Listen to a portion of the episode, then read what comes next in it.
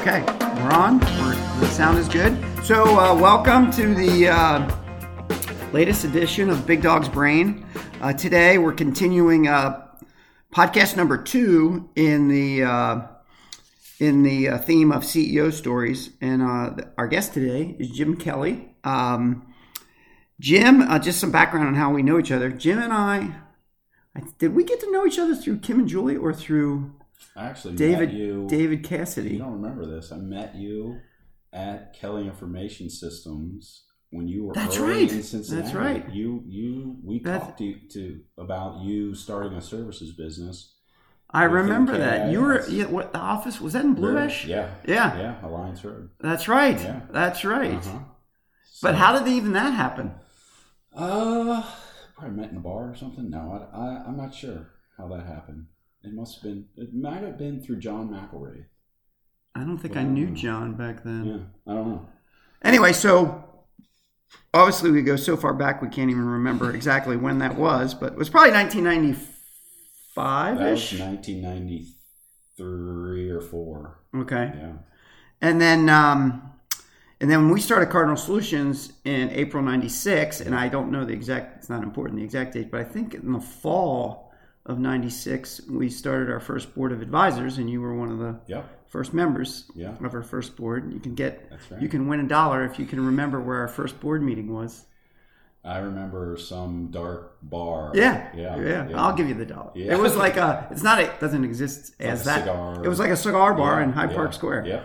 Um, so anyway, Jim's been, and then you were on our board for like ten years or so, Yeah, yeah. and then we sort of redid the reshuffled or whatever, re- hit the reset button on the board. But anyway, then we were we've been sort of you know friends, Friends, and then yeah. you know Kim and Julie are friends, and then um, and we even had, and even ended up doing some work for you at Spotlight, which is right. a story we're going to get to. So the first part of this uh, um, conversation, I think it's important and interesting for all of our, our listeners is to kind of just um, hear the origin story of kind of how the path you took to get to um, um, you know starting your own business or two, two businesses which we'll, we'll get to. But um, so when you were well i just want to jump right into college. So when you were in um, undergrad were you uh, you're at miami university were you in it or were you in business Uh, freshman year, I was undecided.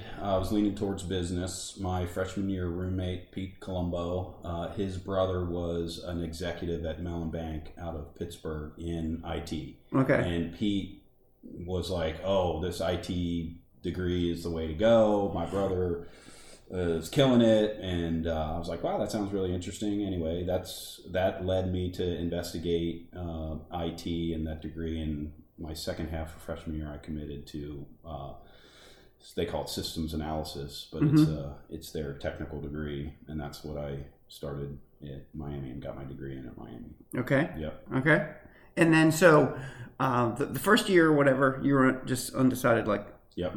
For half like, the first like year. most Yeah. people but then you got in it and it and it the shoe the shoes fit No, I mean, I would say it was more geeky and tech, technical than I wanted. Mm-hmm. I've always been more of a a sales or marketing oriented interest. I happen to be good, I guess, relative to other subjects in math. yeah And yeah so uh, it was engineering. Uh, this was in the applied science school, but you know, took assembler and all the programming languages and stuff, and uh, and I, yeah, I, I latched onto it and liked it. My driver was always this is um, something more technical and hard, and I want to leverage it to differentiate myself in my career as a basis to you know yep yep grow my career. Yep. And so then, um, um, you know, you get your degree. What was your first job out of school? My first job out of school was Teradata Corporation. Okay. And describe Teradata. what they do to our. Yeah, so they were a who might not know. pioneer in data warehousing. So Mhm. they started the first, what is now known as kind of data warehouse appliances, but it was a hardware software approach to massive parallel database computing. hmm And they're still around. They- Mhm, yeah, know, yeah. And I was uh, very early on employee. I was employee like number 150. Oh. and um, you know uh, was very fortunate to be there about ten years and go through a bunch of. Now I was a you know I was a new newbie, uh, Mhm. but I experienced the leadership of raising money. They raised a ton of venture capital. They we went public, and I experienced that. Uh, had phenomenal growth, and then we ultimately got acquired by AT and T, um, and it was a great business with really. I learned a lot about senior leadership uh, of a growing company. hmm Um, it was a. I didn't know that. I, when you said Teradata, I was figuring you were employee number seven thousand or something. Yeah, yeah. yeah That's I was really great. fortunate. Yeah. Mhm. Did they? Did you get that job just like an interview on campus, or did you have like a some connection with? I uh, so my entrepreneur uh, blood started early, and I actually cut lawns and sealed driveways in high school and college, and I was sealing Mike Aaronsberger's driveway out in Anderson Township, and uh, big ass driveway, and I finished it, and I'm all sweaty, and he offered me a beer, Mhm. and we sat down, and um, he asked me what I was doing. I think I was a sophomore at Miami at the time, and I told him about it, and he was the first field salesperson or f- general manager uh, of Teradata, um, who which was uh, headquartered in Los Angeles, hmm and we hit it off. And I asked him for advice, and he gave me a summer internship. So I actually had a summer internship twice, and then would work Christmases and stuff for him, and just stayed involved with Teradata doing whatever Uh-huh. and uh, he offered me a job. I didn't. I didn't really interview with anyone else. I Wow. wanted to join Wow. Teradata. And what was it? What was the first role that you My had? with first role was this was early on at Teradata, so they were starting to formalize their customer support center. hmm So I answered the phone and worked with customers on their technical questions and problems, or the system was having bugs or whatever, and it it was a low level position, but it was a great position for me to really learn all about the product. Mhm. So I, you know, take the question, put it into the system, and then I was uh, Julie and I got married and we moved out to California, so we were in LA. hmm So I'd walk down the halls and bug the engineers for the answer and, you know, asked a bunch of really stupid questions early on, but Mhm. then became a product expert. Mhm. Uh, that was, so that was my first position there. Mhm. It was a lot of fun. And then where did you go from the customer support? From there, uh, I went to um, what we called our partner products, our coordinated products. Mhm. So it, this was way early in the days of SQL databases, Mhm. and there were early front end, what we know now as front end tools Mhm. and business intelligence tools.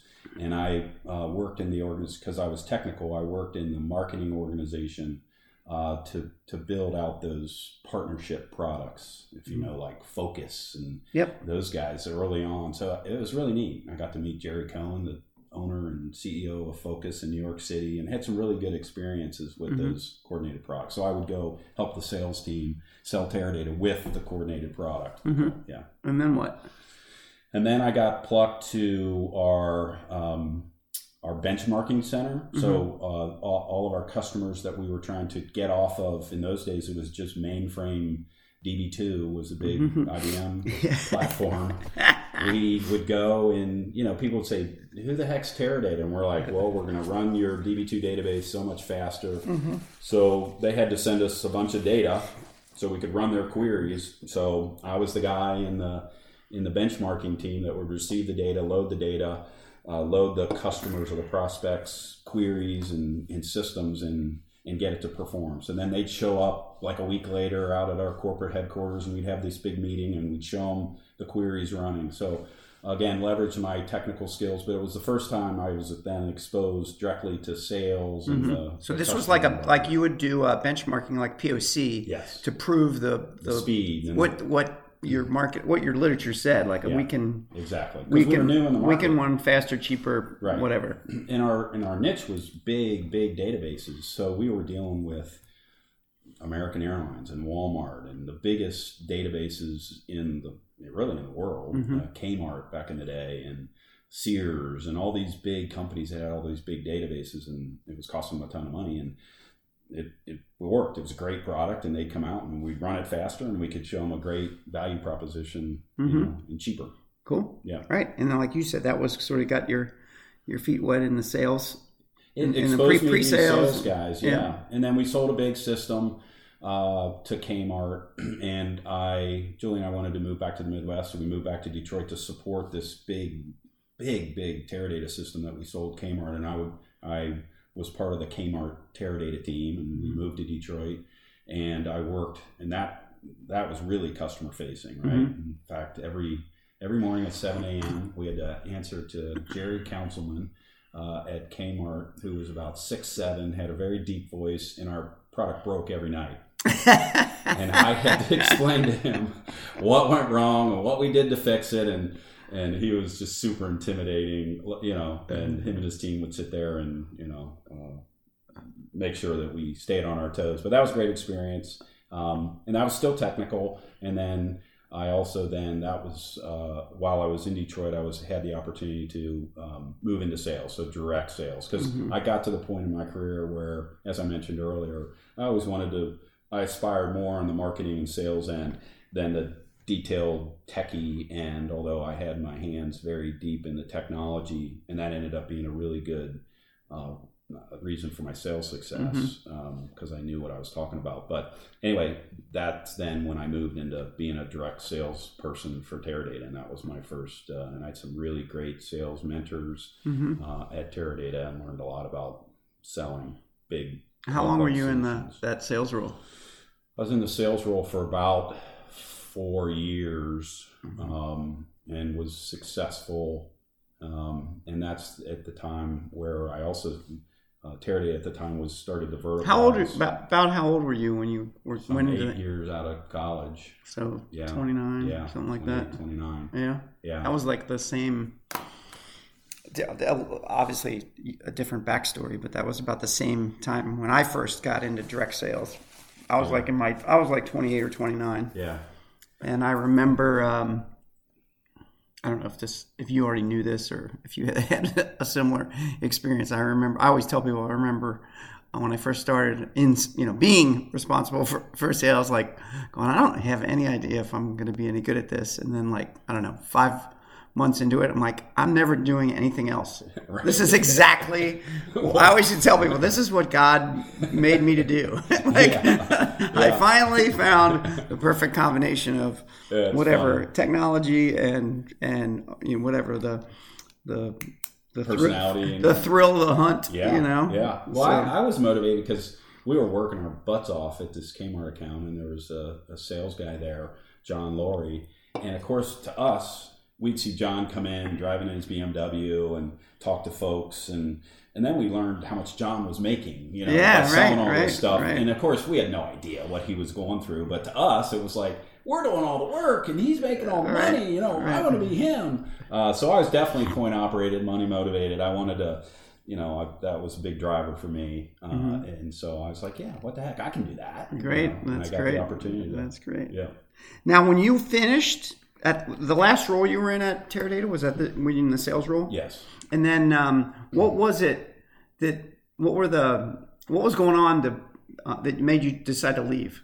So one of the the biggest deals uh, that I ever closed was at Meijer Stores for Teradata, and it was a very long, complex sale. We ultimately brought in a machine at Meijer up in Grand Rapids, and we you know did a big POC. During that time, uh, we became very very close with the executives at Meijer. I mean, literally, Fred Meijer is who I closed the deal on one Saturday morning with his leadership team. It was a great experience, but him and his CIO and his president and his chief merchant. I mean, it was it was kind of game changing for them to have the availability of all this data to run better run their business. And right as we were closing that deal, uh, AT and T acquired Teradata, Mm-hmm. and I'll never forget. You know, it was AT and T NCR, and NCR. Uh, rep came in and said, you know, we'll take this deal from here, Jim. You you don't have to do any more work. We'll close this for you. And I was like, baloney. There's no way. and there's a little conversation there, but um, I didn't want to work for NCR. It didn't take me long to realize that. The CIO of Meijer uh, asked me, and my brother was working on the account with me. So he worked for mm-hmm. Teradata. He's two years younger. He was the lead technical person. I was the lead salesperson. And we sold a $10 million Teradata system. And this is back in early 90s. So it was a mm-hmm. big deal. And uh, the CIO came and said, we want you and your brother to work for Meijer mm-hmm. because we just bought this big system and we need your help. And we said, funny that you asked that. We won't work for Meijer directly, but we want to start our own company and we want to build software for retailers to help them utilize these Teradata systems with the front end and all the reports. And so it was a, it was actually a pretty quick uh, migration into that conversation, and they ended up, um, we ended up leaving Teradata and NCR. Uh, they ended up hiring us, and not only did they hire us as consultants to build this software product, but we uh, they wrote us a check for over four hundred thousand dollars as a prepayment What? to consulting fees. What? Yeah, That so is that's how we got the money that's to that's boot- unheard of. bootstrap our company. Were you think that um, they they were uh, willing to do that because they they couldn't bear to think of you know going live or whatever without you and your brother? It was risk mitigation. My brother's very, very talented. We lived there. They knew us so well. We literally lived at that account as Teradata people, had our own cubes. I mean, we were part of the fabric. Uh, in fact, after we closed the deal, this never happened. This happened once in my career. They invited us to their all hands, you know, several hundred people MIS thing, and just they just invited us, and we didn't know it, but they gave us an award. You know, uh, had the president of Teradata come as a surprise, and the the president of Meijer gave us an award for the project and what we had done. So we were really tight, and you know, Did you have to um, I don't know negotiate like uh, the rights to the Yeah, the was- tools? Yes, so we negotiated that. I wasn't going to do it. We wanted to be a software company, not a consulting company. So they wanted us to build this for them, and we said, "Okay, we'll build it for for you. You got to pay us to build it for you. We will not market it uh, for a year. Once we deliver it to you, we won't market it to anybody else for a year." So it worked out. We delivered version one. We had a lot of work to do for Meijer for version 2 you know, to add to it. But that started the clock. And so we worked at Meijer. We ended up hiring four or five people on our team to work at Meijer as consultants to build this product for Meijer. But then we owned it. So it was a really, and they paid us up front. And we were making money from day one on the consulting fees. Uh, we didn't gouge them. It was fair, but you know. Uh, so two reasons to answer your question: they knew us and trusted us. It was risk mitigation for this big machine that they just bought, and um, you know they wanted to get the value out of it. Right, So right, per- right, kind of right, right. perfect I think you hit on the um, just the brief description of how you worked. You were able to get such a sweetheart of a deal.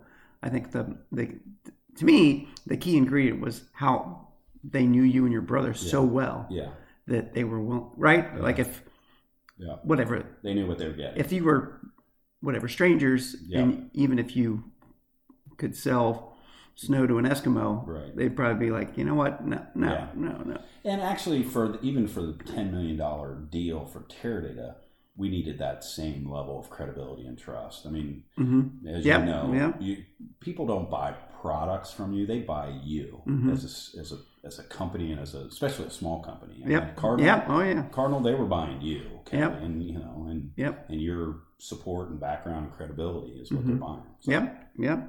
So now, so now you're uh, you delivered you know version two or three to the Meijer Yep. thing, and then you're starting to market Yep. this Kelly. Inform- I mean, did it, did it have a did the product have a name in addition or over and above Kelly Information Systems? Yeah, or was Impact. that the Impact? Okay, Yep. Impact. Yep. And it was a uh, It was a front end. was it retail focused? retail only focused. and Okay. We built um, basic reports packaged for if you're a merchant or if you're the CFO or if you're in store operations. So we had modules for a typical retail sales and customer big data warehouse. Did it layer over any backend database or database device or just ter- it was optimized for Teradata, but uh, I didn't mention, but you know, when I was in sales at Teradata, I was just selling to retailers. So I was, Yeah, I yep, was selling yep. to other retailers. So our business plan was, you know, we and my brother was also in the same group, so he knew some of the folks too. But Mm-hmm. you know, we went to Actually, Walmart became a customer. Federated Department Stores, which is now Macy's, was a customer. Mm-hmm. Caldor in the East. So these were all Teradata customers that either we had sold or we knew of Mm-hmm. through our peers at Teradata selling these retailers. And they all needed the same thing. It's, you know, not to date myself, but it's right when Windows came out with a included little graphical user interface. Oh, called you you, Power, ju- you Power just Builder. you just dated yourself. Power Builder. Yeah, I mean, remember you know, that. I mean, this stuff's happened very fast. I remember We're talking like, you know, early '90s. So it, had, it wasn't that long ago. I know. but, it, you know, it seems like it. right. Right. But it we, seems like so it. we took Power Builder, and my brother did, as the technical lead, and built a really nice graphical user interface uh, to a SQL database. And in those days, they didn't exist. So Mm-hmm. we got, you know, it was not only a nice business value package, but also a graphical user interface and all that stuff, which wasn't. It was just come, starting to come out. So a couple, so a couple things. So that your Kelly Information Systems then was uh, um, most of your or all of your capital came from the deal you struck with Meijer, Yep. Pretty much, right? No investors, Right. right? The only ownership was you and your brother. 50 50. Okay, and then, um, but you still had to go. You still had a. I mean, that's great that you had that Yeah. that money and that credit, that client reference, what all that stuff, uh, and the consulting money coming in. But then you still had this. This is something you got to sell nationally, Yep. right? You got to go to retailers all over the Yep. the map, Yep. right? And that was you That was me. just getting on the. Yeah. And uh, so we, from And Meijer. it's, was it, it was direct selling, right? I mean, you weren't being brought in by a partner like Teradata or or Uh, whoever. Yeah, no, we we actually did a deal. Uh, I'll tell you about in a second. But to answer your question, the evolution of the business was we stayed at Meijer. We actually wanted to get out of Meijer from a consulting Yep, and building yep. a product, but we stayed there just with two or three people. But then that's when we came back to Cincinnati, opened an office, built our dev staff Mm-hmm. in Cincinnati of five or six people.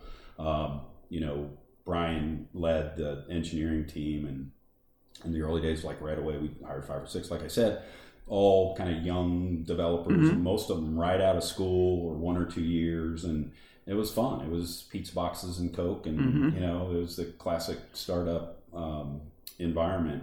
Uh, and then we actually then, you know, I, I began selling it to uh, other retailers. And our next sale, uh, I'll never forget, it was Caldor Department Stores. They were in um, in New Jersey uh, or Connecticut, uh, Norwalk, Connecticut, and uh, I knew the CIO from Teradata days. And I'm in the hotel room the night before. I'm like, Brian, you know, we got to decide what we're going to charge for our product. and, and I'm like, you know, before I left for the sales call, we actually, you know, spun the software onto a floppy disk, you know, mm-hmm. and, you know, and made the brochures and stuff. But we were going back and forth, like, what should we sell for it? And this guy was a notorious hard negotiator. So, long story short, you know, we, we, we were batting around some numbers and ended up getting a lot more. And I called him. I'm like, "You never guess what I got. You know what we got." so it's just that fun early stuff Yeah. where you're just kind of Yeah. winging it. Yeah. You know, and Now let's so now let's jump a little bit. So Yeah. then you end up how many uh you know at the toward the toward the height of whatever Kelly Information Systems, how many um, customers did you have at that point? How many employees did you so have? the height was um, we had a couple opportunities to get acquired.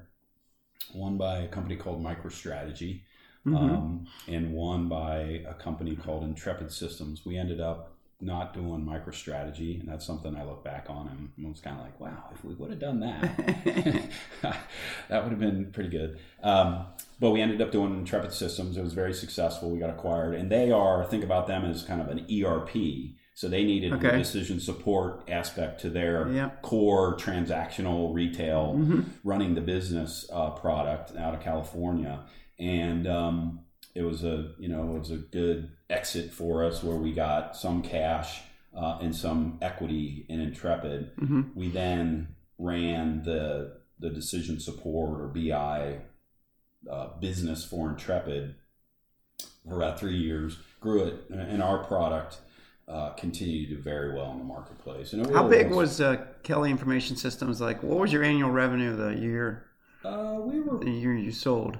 Pro- now this is this is a license. This is before the SaaS and recurring Yep, revenue yep, yep, and all right, that. So this is a license. So every year we were probably doing three or four million dollars. And it was all licensed. All, all license, all new license. Now about twenty five percent of it, thirty percent of it was services to do the implementations. Yep, But yep, we, yep. you know, we wanted to have that. You know, it's a one time payment of, and then you pay maintenance. So there Right. was some maintenance. So was this Intrepid deal? Was it just uh, you know serendipitous? You know, like they came to you and then you're like, well, okay. Uh, you know, was it something you and your brother were look like looking to do a deal, or we weren't. it um, it just fell in no. your lap or whatever? Yeah, it so we started to see similar products out in the marketplace. We actually met Intrepid because they had built a very similar product, uh, and I at this big retail show that uh, called NRF that happens every year in January in New York City. I met the president and we started talking, and um, so we weren't looking, but it was a good opportunity for us to kind of make something bigger. So we owned a smaller piece of the combined pie, but it really was a to sound corny, a one plus one equals four from a product and go to market and value, and it did. It it transpired to that, and Intrepid three years later got acquired by uh, PeopleSoft, Mm-hmm. Yeah, Uh, yeah. and um, and that was a great. How big was. Intrepid when uh, when Probably, they uh, bought Kelly Information Systems? Intrepid was about a ten million dollar business buying a you know three. Oh, they were four- they were small. They were yeah. small. Oh yeah. And then so it turns out the decision support part of Intrepid, our our core product, uh, almost outpaced theirs. Mhm. It was a really good sales tool for them. But we grew pretty aggressively, and then, uh, like I said, the PeopleSoft acquisition happened. Yeah, and is, was that right around the time where you were thinking, okay, time to leave? Yeah, Like uh, when the- after- very similar to the NCR AT&T acquisition of Teradata. We had the next idea, um, and this time it was not with my brother, um, but uh, that's when I started Spotlight Solutions, and it was the So next- tell tell us about that. So the the the the the, the idea how do the, how does the idea you know where did it come from and then how does it how did the does it gel into the core you know you and whoever else Yeah. we're going to start this thing and pitch this thing Yeah, for both businesses, both uh, Kelly Information Systems and Spotlight, uh, I was very fortunate to be living in a, a part of the market in the industry very close, and I was ingrained in it. And I was like, wow, it'd be great if we could just do this, right? And so at Spotlight, it was a the company the product was for uh, markdown optimization. And so, how did we come up with that? Well, a lot of the reports that we were running at Intrepid and Kelly Information Systems were pricing analysis and inventory analysis, and but it was all reporting, right? And so, Yeah. the, the evolution of business intelligence is well, can't you apply to look at something and forecast what's going to happen? Yeah. So, we went out on a limb, and the way pricing was done in the industry was uh, very antiquated, not scientific or data driven at all. But it's very important to a retailer on their markdowns, right? Because they're marking something down from full margin Yep. to 30 off to 50 off, and Yep. it's huge money. Like, Yep. It's big money. It's part of their balance sheet. So we learned this through our reporting and you know our experience of being intrepid, and and we said, wow, big problem, very antiquated, core to a retailer's business. Like the chief merchant and the president care Mm. about this of these big retailers. Let's take the next step in the evolution of business intelligence. We'll apply mathematics to the problem yeah and we applied math to solving where and when and how deep you should mark down your products. And that was a totally different so what is that that um that um problem statement Yeah. does that just came out of your head We knew the problem statement because we were trying to solve it through reports. yeah but, it was just yes. you at that at the Yeah. very early Yeah, so Spotlight. that, that I- was like a you're like there's a there's a there's an unmet definitely not business that need right Yeah. here and, and how do you go from um that articulating that unmet need and then getting the mathematical whatever the form you know what i mean the Yeah. the science behind solving it yeah So there are a couple people at Intrepid that I hired who were also at um, PeopleSoft, who were my co-founders. Mm-hmm. Um, I own the, you know, I owned 51%, but I brought along Jim Harold, who was sales, and Garrett Sinclair, who was my going to be my product guy, my Okay. product manager. We all were living this problem. Mhm. We all started, you know, bar talking about let's after this acquisition, let's try to give this a run.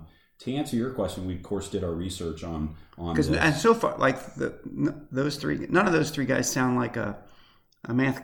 They're not. they're formula- an they're analytic- sales and data. Yeah, yeah. And so Jim was ran sales. I was CEO. Jim ran sales and marketing, and Garrett was product management. But um, to answer your question, like, how did we come up with the math? Uh, we researched, you know, who is anyone doing this? And Mm-hmm. out at Santa Clara University, they have a retail institute, and they had actually built some math for markdown optimization as an academic study Yeah. and they actually applied it at uh, Dayton Hudson's, which is Yep, the target yep, yep, Dayton. Hudson's, and they actually ran it. Mm-hmm. And so we're like, holy cow, look at this company. They're out there. And so, long story short, went out there. Dale Achabal, who's the dean of the Retail Institute, uh, was like, yeah, we do it. And I got a couple of these data scientists, and I'm like, all right, how about if we partner and we go to market? So for us, little spotlight, it gave us tremendous credibility. Santa Clara University, you know, Retail Institute, they've already taken this math and look at the case study of Dayton Hudson, and we packaged that. We got the rights to their science. We hired our own data scientists and evolved it over time.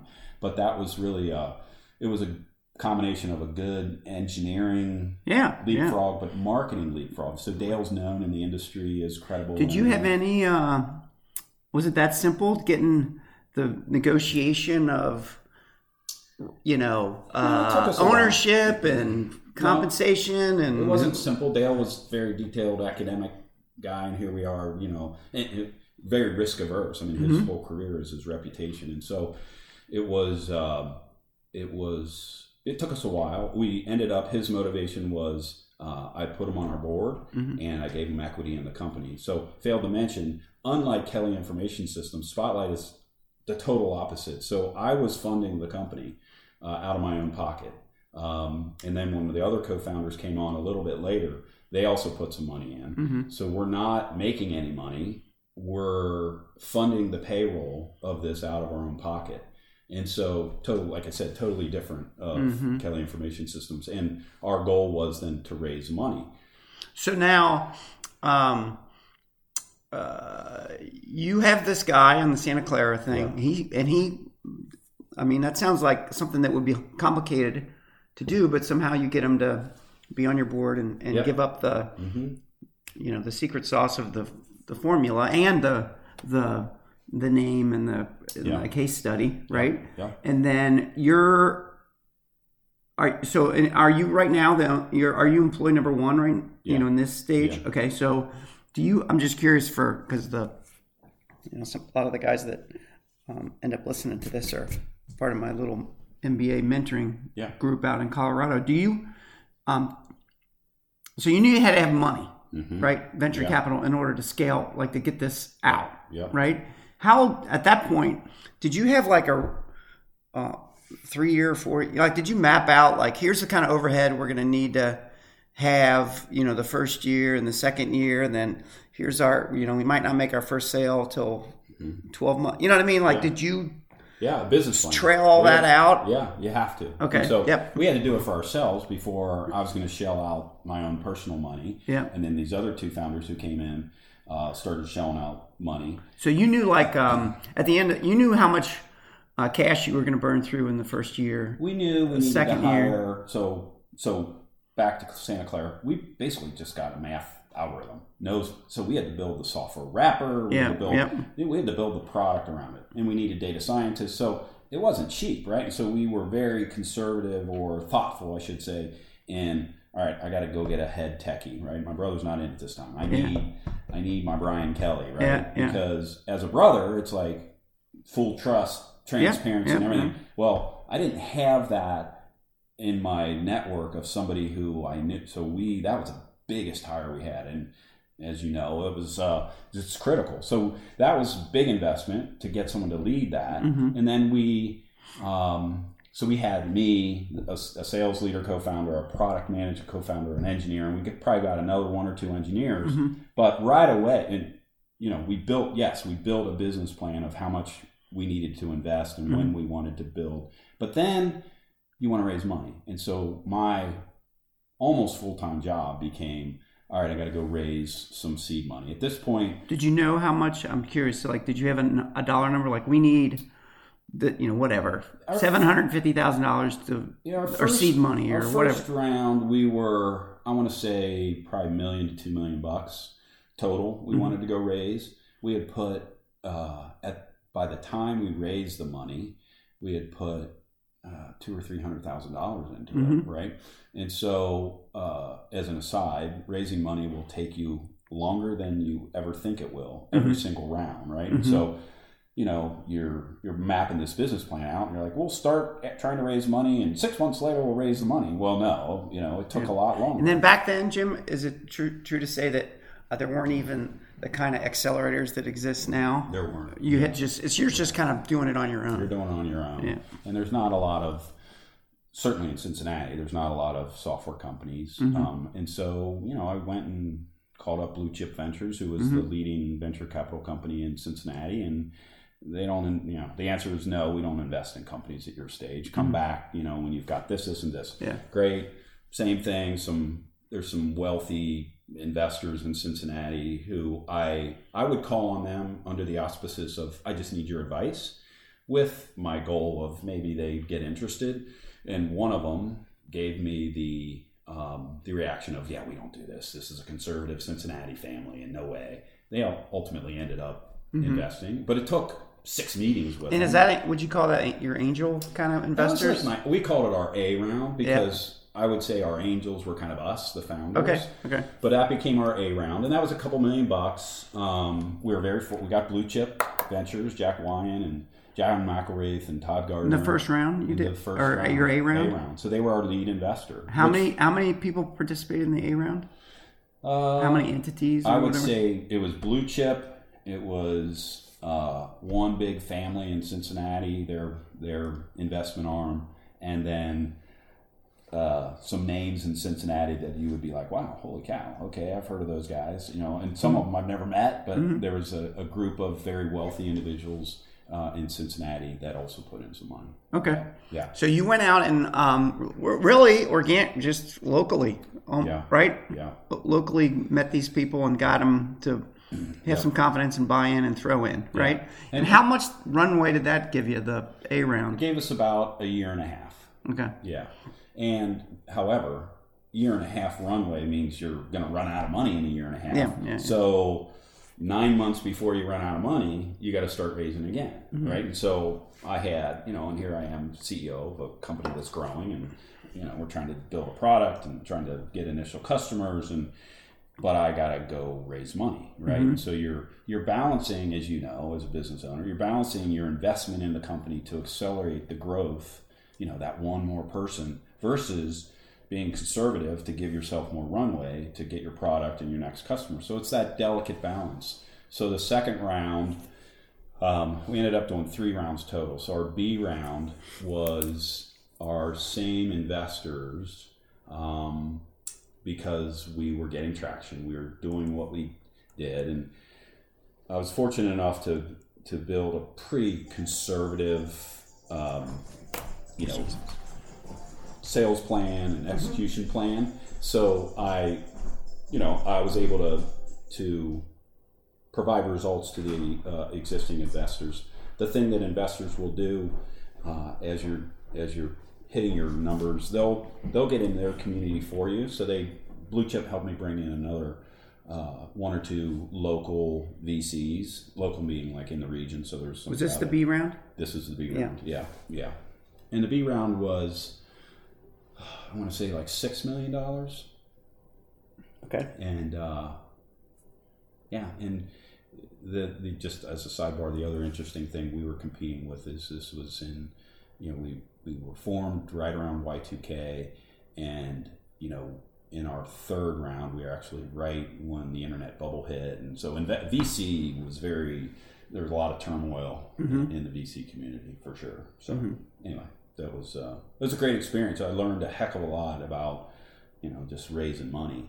Uh, and you know just to finish off, the third round is when we had to go outside because we wanted to raise ten to twelve million in our third round, and we had to go outside the region for that to find you got to go find a new lead. So it's the next kind of tier of venture capital. So i was working with firms on the west coast and went out to sand hill you know a lot to pitch the big vcs out there. Ended up getting a firm out of new york uh, the uh, rockefeller has a very large vc so it's called venrock and um, new board members and every time you raise money it's a new board member and things like that so was- So well, it's good. that's good. Um, so when you let's talk real quick about the kind of the evolution of the board. When you're when you're A, when you complete your A round, do you have a board right then? Mm-hmm. Yes. Or okay. Yep. And is it The investors require a board seat.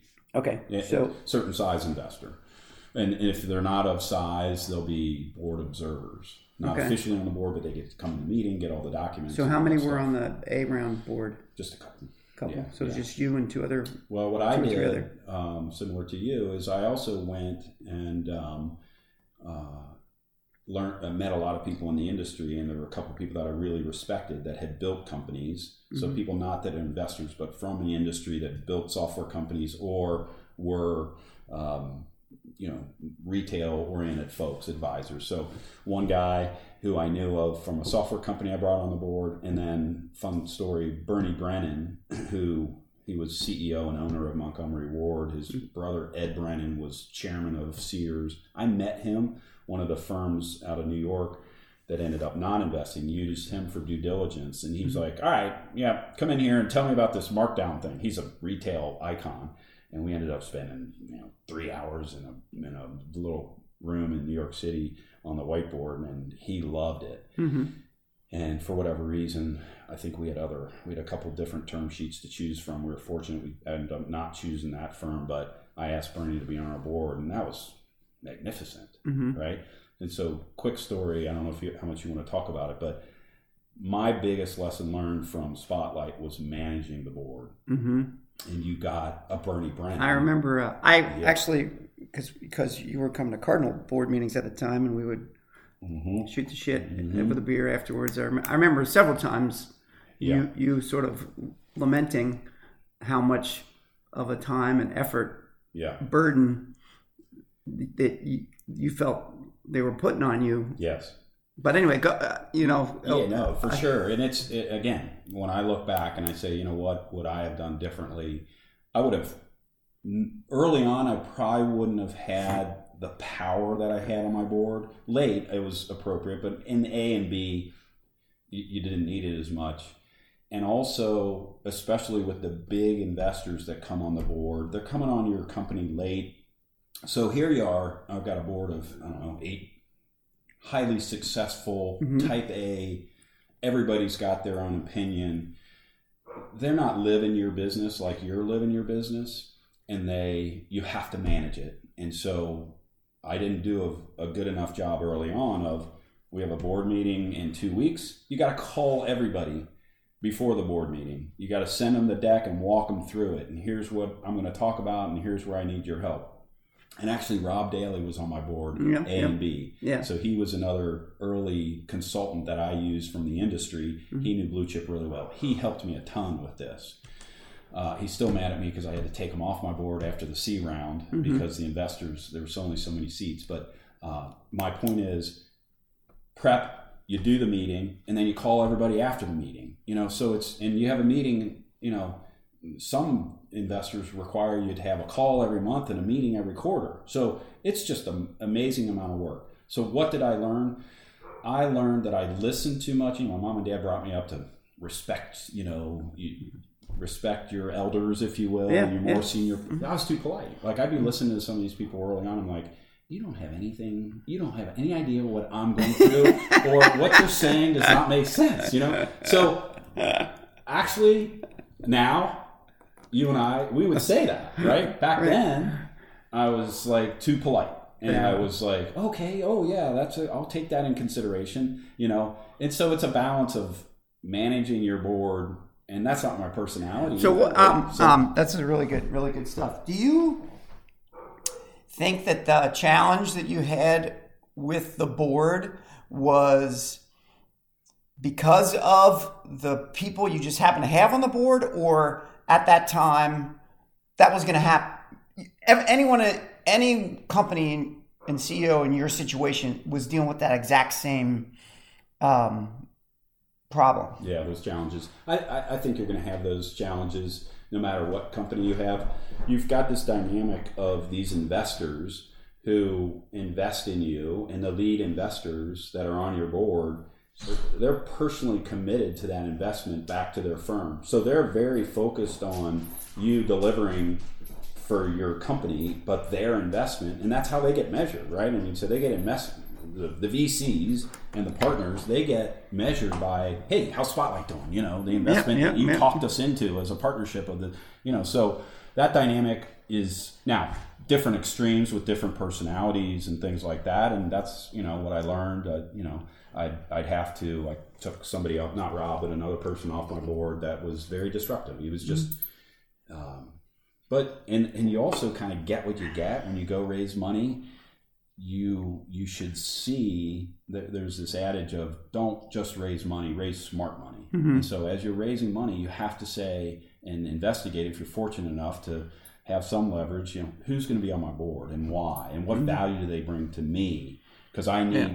And, and be open with what help you need. No CEO has all the skills they need, so be open and like I need help with engineering or I need help with sales. So yep, give me somebody who's been a sales exec, you know. Mm-hmm. So raise smart money if you have if you're fortunate enough and and manage them. You know, you got the time drain is going to be there. What no would what. I know this this is yeah. going to maybe this is a, a, a stupid way to present this question or whatever, but like when you're in maybe in the thick of it, like in the B and the right around the B and the C thing, and the bo- dealing with the board and the, mm-hmm. the pressures or whatever. How much of the time you were spending with the board actually helped you versus you felt it as an obligation or what you know what I mean like yeah. how were you were you s- still getting a lot out of those conversations and those board meetings and so but at the same time you know was it like 50-50 of aggravation and um, help or right. did it start to tilt yeah I, I was pretty good at having an open mind. The way I view it, when you're asking that question, I'm like, I could have an hour conversation with one of my board members, and if I get a two minute little snippet of something I can use, mm-hmm. that hour's worth it, right? Okay. And so I would say the ratio of value to time is probably 25% of it was valuable, and 75% of it I just got to put the time in to get that 25%. But it's your responsibility as the leader of the company, and you know this with your board advisors, to put the right board butts in the seats to make sure that they're driving value to your business. I was not strong enough being my first board with you know decent sized money. I raised twenty three million dollars um, to really manage that. I, I would I would be much stronger around making sure they understood their role and if they were being disruptive or not adding value i would tell them now i didn't tell them before mm-hmm. i'd be like hey you know I, I, beat around the bush a little bit too much mm-hmm. around that um, and do you think any of that, uh, um, whatever frustration or, or burden or whatever that your board um, was putting on you would have been did that even have to do with results like you the, the, the reason why i ask is that you know you uh, you know a half hour ago whatever you you and i were they had a brief little memory lane about when we first got into sales and yeah. and i remember uh, um, in my when my first uh, company in, in in Philadelphia. You know, when you're closing the big ten million dollars, when you're closing the big deals at Meijer, and everyone in the office knows he's the guy who's making you know butter in our bread. Yeah. No one fucks with you. Right. You know what I mean? It's like yeah. don't fuck with him. Right. Right. It, was it? Do you think it's? Um, is there any of that with a VC backed, you know, company that that if the results were I don't know if you were two if you're two time in your plan two x in your plan you know if you're two hundred percent of your your forecast I mean does that do they would they have pulled back at all or absolutely mm-hmm. for sure so it was self-created kind of situation or self-created dynamic though is our C round lead investor and therefore board board member, um, wanted to go faster. And so the biggest rift in a year of board meetings was, although we're doing very well in our plant, this this product was a new approach to an age old problem. We knew in our original business plan it was going to take a while for adoption in the retail marketplace. Retailers are very conservative. Yep. And, you know, so to answer your question, this in particular investor wanted to go faster, and he was very frustrated and wanted to pour more money in, and that began the rift. So we couldn't do enough for him, and he ended up influencing some other board members that way too.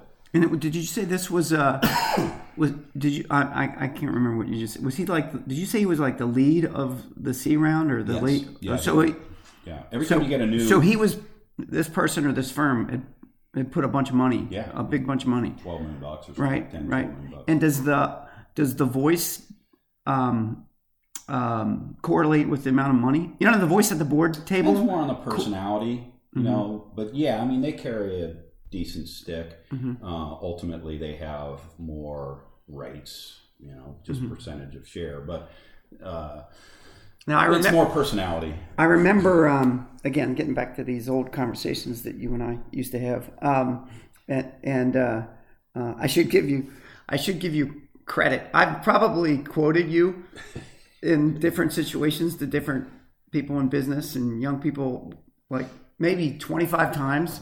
Uh, not they didn't know you, so I didn't have to give them your name, but whatever. I remember one. I don't even know if you remember this. One time you were telling me that uh, um, you were you, you you had a good plan and you were well on your way to creating a, a really good baby, but then your board said you need to have that baby in five months. You don't get nine months. Like, well, norm, Right. like, and you're like some, you know, like the metaphor or whatever. The analogy is, you know what? You can try all you want to create a baby, a healthy baby in nine months, but you can't do it in five. Five months, You yeah. just can't do it. Yeah. And So can you talk more about like um that you know that whole the, the pressure of that and then how you um counter counter it or or can you Well, so that's where the, the whole board dynamic, that's what I mentioned, self-created animosity or tension on the board. All of a sudden, this have a baby in five months versus what we really needed was nine to do it right. Me as a leader, there's your choice is, you know, go pound sand. I'm not going to do it in five. We need to do it in nine or somewhere in between. Now, is seven right? And was the guy saying five because he didn't want nine? He wanted set. You know, so you just have to play that out and be strong enough to know it. But you know, there was a lot of that, and it gets back to also where nobody knows your business like you. Mm-hmm. Right, and you and your team and your partners, and for someone to come to a board call for an hour every month, and then come to a, you know Cincinnati for a meeting and spend three hours, you know, every quarter, they have no idea. Now, they take their portfolio of experience and try to apply it to you. Mm-hmm. They're well intended, but ultimately they don't know, for example, the adoption of this technology into the marketplace is going to be slower than it's a new whiz bang approach to something that's already established, for, mm-hmm. if that makes sense. So we had those dynamics. But yes, to answer your question, the tension and the stress, if you're not hitting the plan, whether it's the plan you're saying or the plan that they want, it gets contentious. And um, and that was ultimately my biggest challenge and frustration. That's hard enough to run. now I, I just again I, some I think some of the people who might listen to this um, will, will someday be in uh, you know similar shoes that you were in in, in Yeah. the A round and Yeah. looking ahead to the B round when you're um when you're um at those stages where you need new investors and you're going on the making your pitch and you're going you know doing the show to try to convince people to invest or whatever. Aren't you explaining to them it's a nine month baby? And they they whatever they say yes when they're or whatever. They understand that in the initial meeting but then when they start going to board meetings all of a sudden they like that they try to change the the the plan on you Um, so in when you're raising money, they don't know enough to ask the. De- I mean, they'll challenge your ramp of sales and revenue, and you look at your expense ratio and timing and things like that. I would say it's all generic, unless you get an expert of someone that in your business they've done it before. when you're raising, they're looking at you as an individual, your team, the market opportunity, you know, and have you done, you know, things like that. Not, wow, this product module should be built in five months versus nine, right? Mm-hmm. So, um, so that detailed understanding doesn't happen. And you know, sitting here thinking about it gives me kind of shakebacks. Uh, you know, not only do you have the VCs, the big VCs, the C round, Venrock, but and the board member, but they have these analytic cronies from you know their MBA schools that are going through your financials and also calling you and being like, Jim, you know, it looks like this or that, you know, and I'm like, you know, I just you don't have time for it, right? And so you have to do some of it, um, you know, but uh, but yeah, it's a you know, it's it's a uh, it's all part of the game, the venture capital game. So as I look back and say, wow, Kelly Information Systems, you know, funded by a customer and bootstrapped 50 50, just me and my brother. We didn't have anyone to answer to except for our customers.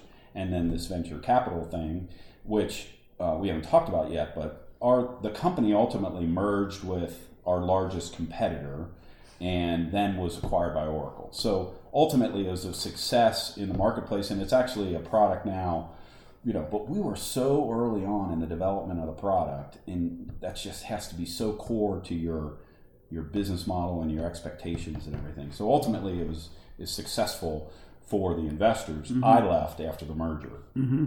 On my, you know, I was like, okay, you know. We'll get back to um before we we definitely want to hear about that in a minute, but um, I'm just curious for uh, your your you know people who haven't done it yet and I, I as you as you know i've never you know went through knocking on doors to vcs and, yeah. and pitching them on an idea do you um what were some of the the things that you would point to as like the the the tipping point or the sizzle like you said you raised over 20 like 25 million yeah. right yeah. in venture capital what, what what do you think sold them on uh, giving you that money you know was it uh uh, a, a, combination of a bunch of things was like uh, you guys were uh, you know you're really good in the room and you really knew your you, you really knew your industry space and you could describe that that value proposition and no one was in there and you had secret sauce and you had an industry whatever uh, published uh, whatever algorithm guy you were using yeah, it's definitely a combination. I would say the number one thing for sure is they're going to look at you and your team. Mm-hmm. You know, everything else can add up and get you to that, but if you're not, if if if you don't hit it off or have that that connection, that trust with them, because you're not. I mean, you're going to pitch them six or seven times, so they're going to say no four times, and then you you know. Oh, really? you go back. You go back. You go back to the same. No, because of this, and then you you know you come back two months later and you know have things, but you maybe not seven times, but they're gonna they're gonna very rarely do you have a meeting with a VC and he's like, great, now let me write you a check. right. So back to your question though, it's you and your team and you know, and your experience um, doing something like this in the best case, your experience in the marketplace, your understanding of the, you know, the everybody knows the market opportunity, that total available market, the TAM, right? Mm-hmm. You got to know that, right? Mm-hmm. And you got to be honest with it and be realistic with it. I mean, there's so many business plans that I've seen that are, you know, the traditional hockey stick, we're going to take over the world. No, you're not, right? And so be realistic. Don't be conservative, but don't be aggressive. Try to, if someone says, okay, I see that chart of your growth, explain that to me in detail. You got to, you got to really know it. And, and was it, um, who was your pitch team? Was it you? It was and mostly me, mm-hmm. and then but many times. So I'd be the lead. You know, I'd go, and then if they were like, "Yep, this sounds good," and some of this was on the phone, but a lot of it was in person. Uh, for the next meeting, almost always they're like, "Okay, now we want to meet more of your team." And then the next meeting, they want to meet more of your team. So you know, it would be me, and then three, you know, my other two founders typically uh, on the second meeting, and then sometimes, you know, for sure, like head of engineering and mm-hmm. you know other folks on your team. So I mean, you're building a great team for, you know, not just to run your business, but they got to be, yeah, yeah, you know, because this is serious money that mm-hmm. people are investing. And so now, uh, you know, kind of getting back to the, you know, you're, I think you, we kind of got as far as uh, the C round's over. We got some we got this invest this major investor who's who's sort of pressuring for a quicker, um, you know, hitting the goal quicker Yeah. than nine months, hitting the five month goal or whatever. Yeah. And then so now so t- t- take us f- from there. Like, is it? And then you you already mentioned that you ended up. You and the board or whatever ended up merging, deciding to merge with this We did. Yeah. other company, but like there's a uh, there's a point I think um, in there where some other, as I recall, there was some. Uh, I don't know if I would um, call it unraveling or whatever, but the the the relationship you were having with the board and and then they st- I think this is just my memory of Yeah. of however long ago it was that you might have told me about it. I think they didn't they put like a Yeah. hired a CTO for you, or you know what I mean? They started saying, Yeah. "Okay, well, we're gonna." help. There, yeah. So that that's a norm. So as we decided, so back to the board member and therefore his influence because he was the heaviest investor, and this is where you got to manage the board and take all this time. So he's like, you got to go faster. This other company who we ultimately merged with is out there and they were out there before us they were a consulting approach to the problem we were a software approach to the problem he he just wanted to make sure that they weren't catching up, which they weren't. But he also, and this is where you got to be careful. And a lot of my people that were very close to this said he was self fulfilling prophecy, where he wanted to put more money in it, right? And so VCs, if you burn your cash faster before you can become self sufficient, they like your business. They want you to go faster. So therefore you need more money. You don't have much of a choice. They put in more money, they own more of the company. Uh, This guy did that. do you think that that's um, just again for any young person that might be, uh, you know, down down the road looking to walk those that same trail? Do you think that the, that that some VC people actually do that intentionally, or is it just sort of I think they do it intentionally. Not that they would admit it or whatever. They they don't if they like your business and they want you to go faster, go five months instead of nine, they know they have another 80 million in this fund and they've got 30 allocated for spotlight would they rather put another 20 in and own you know 58% of the company instead of 32% absolutely right and you just have to be careful about that and you got to manage that So it's kind of right? weird in a way, if I can, um, um, whatever, paraphrase it or whatever. It's like the the the the compliment of liking your idea, but at they want to make your life whatever miserable, so that you need, Yeah. so they'll get an opportunity. They So- have different. They're almost hurting- hurting- that you hurting you. that, right? You got to know that going eyes wide open. A VC has a fund that they need to get. They call it IRR, internal rate of return. They got to get a return on their investment, and they invest in you know with the fund depends on how big the VC is.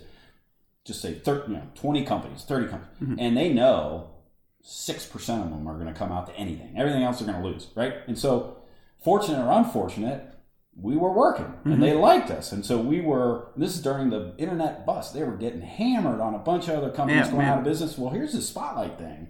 And it's going pretty well, right? And so more attention, more quote unquote finger quote help and and let's put some of our money in this thing. And so you got to manage that. And that gets back to you're in charge, right? And you got to be able to manage those expectations. And I pushed back really hard, um, but ultimately, it, in my opinion, it became the macro detriment to our ultimately to what happened was we should have gone slower, take their money, and not try to do things in five months because the market just wasn't ready. I mean, mm-hmm. these sales cycles were long, and you can imagine. I mean, we were calling on. We called on Alex Dillard. We met with Alex Dillard every Wednesday in his luscious boardroom about his markdowns at Dillard's department stores mm-hmm. across the country. He trusted us with these millions of dollars of decisions. The thing was right, but it was just it was early on. So anyway, yeah, the you know you got like any business or any personality, everybody has their own motivations and everything but their time the investors timelines are typically faster than yours and they want to get ultimately they have to get their money out they need an exit right so think of cardinal how successful you were Mm-hmm. over 25 years, right? You don't do that with a VC backed company Mm-hmm. unless you can ultimately buy the VC out or there's some exit that they have. So then, um, when they're when they're if, if you're kind of I don't know if this is the right word, but if you're like if you're kind of painted into a corner or whatever, and now you need more money for the, you know, from the the primary inv- Yeah. VC guy or whatever or firm, does that does every time they um, kick in, do they get better terms or like, you know what I mean? Are they getting a better? I don't know what I don't know what I'm trying to say, like a preferred stock or like I'm in front of you. Depends. I'm in front of these people on the line. I go to the front of the line now. Yeah. Well, yeah, absolutely. So usually, any round, the lead will get preference on the prior investors. Believe it or not, the early guys they get tran- it's called tranche down, right? You mm-hmm. get less ownership, but you also get less rights because the new guys are putting in more money. If you're doing well, you can have leverage as the company that's raising the money on the terms. So mm-hmm. in my C round, frankly, I had multiple term sheets that were willing to be the lead, and some had better terms than others. And I, I tried to do my best on getting the smart money. Um, but if you are then invested and you are not hitting your business plan and you're running out of money, you have no leverage and you're screwed, right? And so, are they good at this? And and again, not all VCs are like this. Some mm-hmm. VCs will be Did like help you not do that. Some Yeah. VCs, absolutely, I think will try to do. Is that what this. they did? The don't spotlight. I, I don't. or know. is that what happened? we ultimately Did you have to- before we raised more money? No one really, like when you have to, you know, suck it up and go to that microphone Yeah.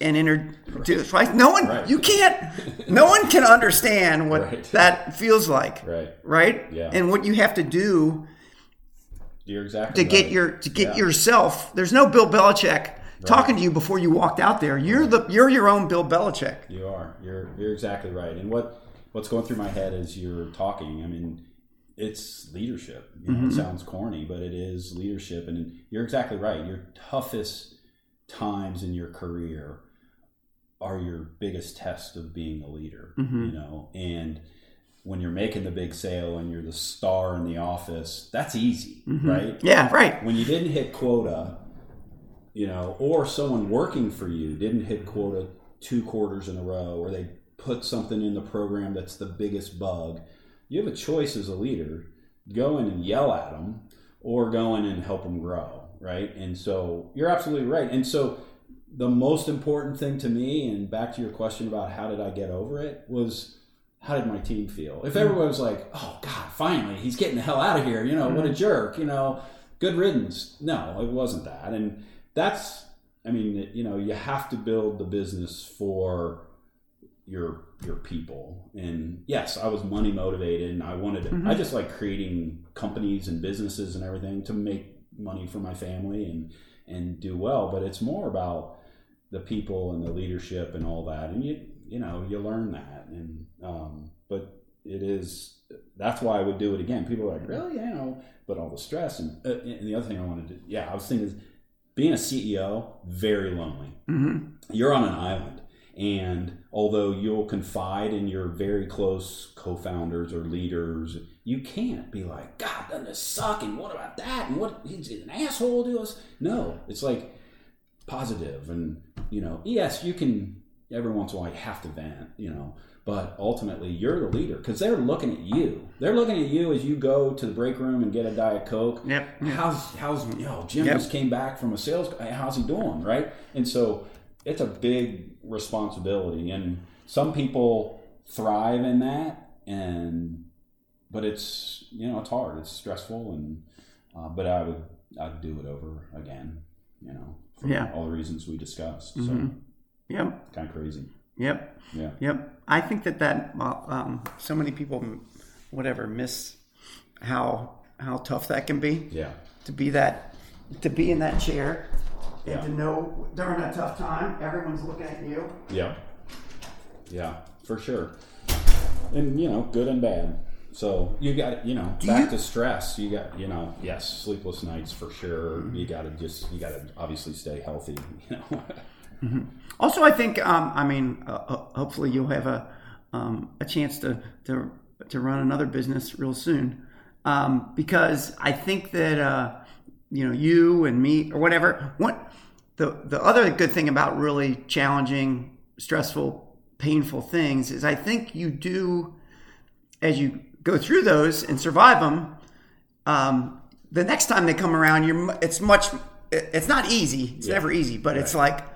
It, Yeah. We, you know, it's all right. We got, I got this. I've been through, I've been I've through, been through the- I've been through this. I've been Yeah. through this kind of a battle before. I can handle. it. cost me all my hair. I but, can you handle know, it. I- So let me, um, and you've you've done a great job at at at, at sharing many of the, you know, your personal memories about um, reflections and, and it, what what your lessons learned. What um, and again, I'm kind of getting back to maybe some of our finishing up on um, what some of our younger um, uh, listeners might be um, confronted with. Do you remember? Um, I know this maybe is too too long of an answer, but can you think of like uh, when you were going into your A round? Like, is there anything looking back, or or just someone who's never done it? What kind of a um, advice or tips would you give a, a person like the the yeah, the Jim. Kelly Yeah, that was just starting the A round? yeah. Now, if you could talk to the Jim Kelly, Yeah.